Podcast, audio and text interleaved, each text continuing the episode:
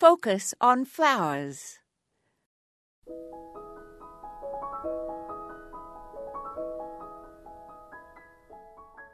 Begonias are native to tropical and subtropical regions and are a diverse family of about 1,500 species.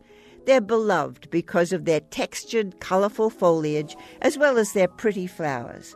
They have fleshy leaves and stems and grow from rhizomes, fibrous roots, or tubers. The foliage has a variety of different shapes, sizes, and colors, and the species with shiny wing shaped, waxy leaves are popular as outdoor container or bedding annuals. One variety, dragon's wing, with green leaves and pink or red flowers, is the result of a cross between the houseplant, angel's wing, and the annual wax begonias. There is one type Begonia grandis evansiana that is hardy in zones 6 through 10.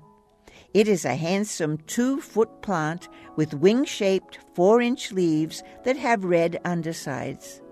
It grows from a tiny tuber and multiplies over time in part sun or shade. It produces pendulous clusters of pink flowers in August and September.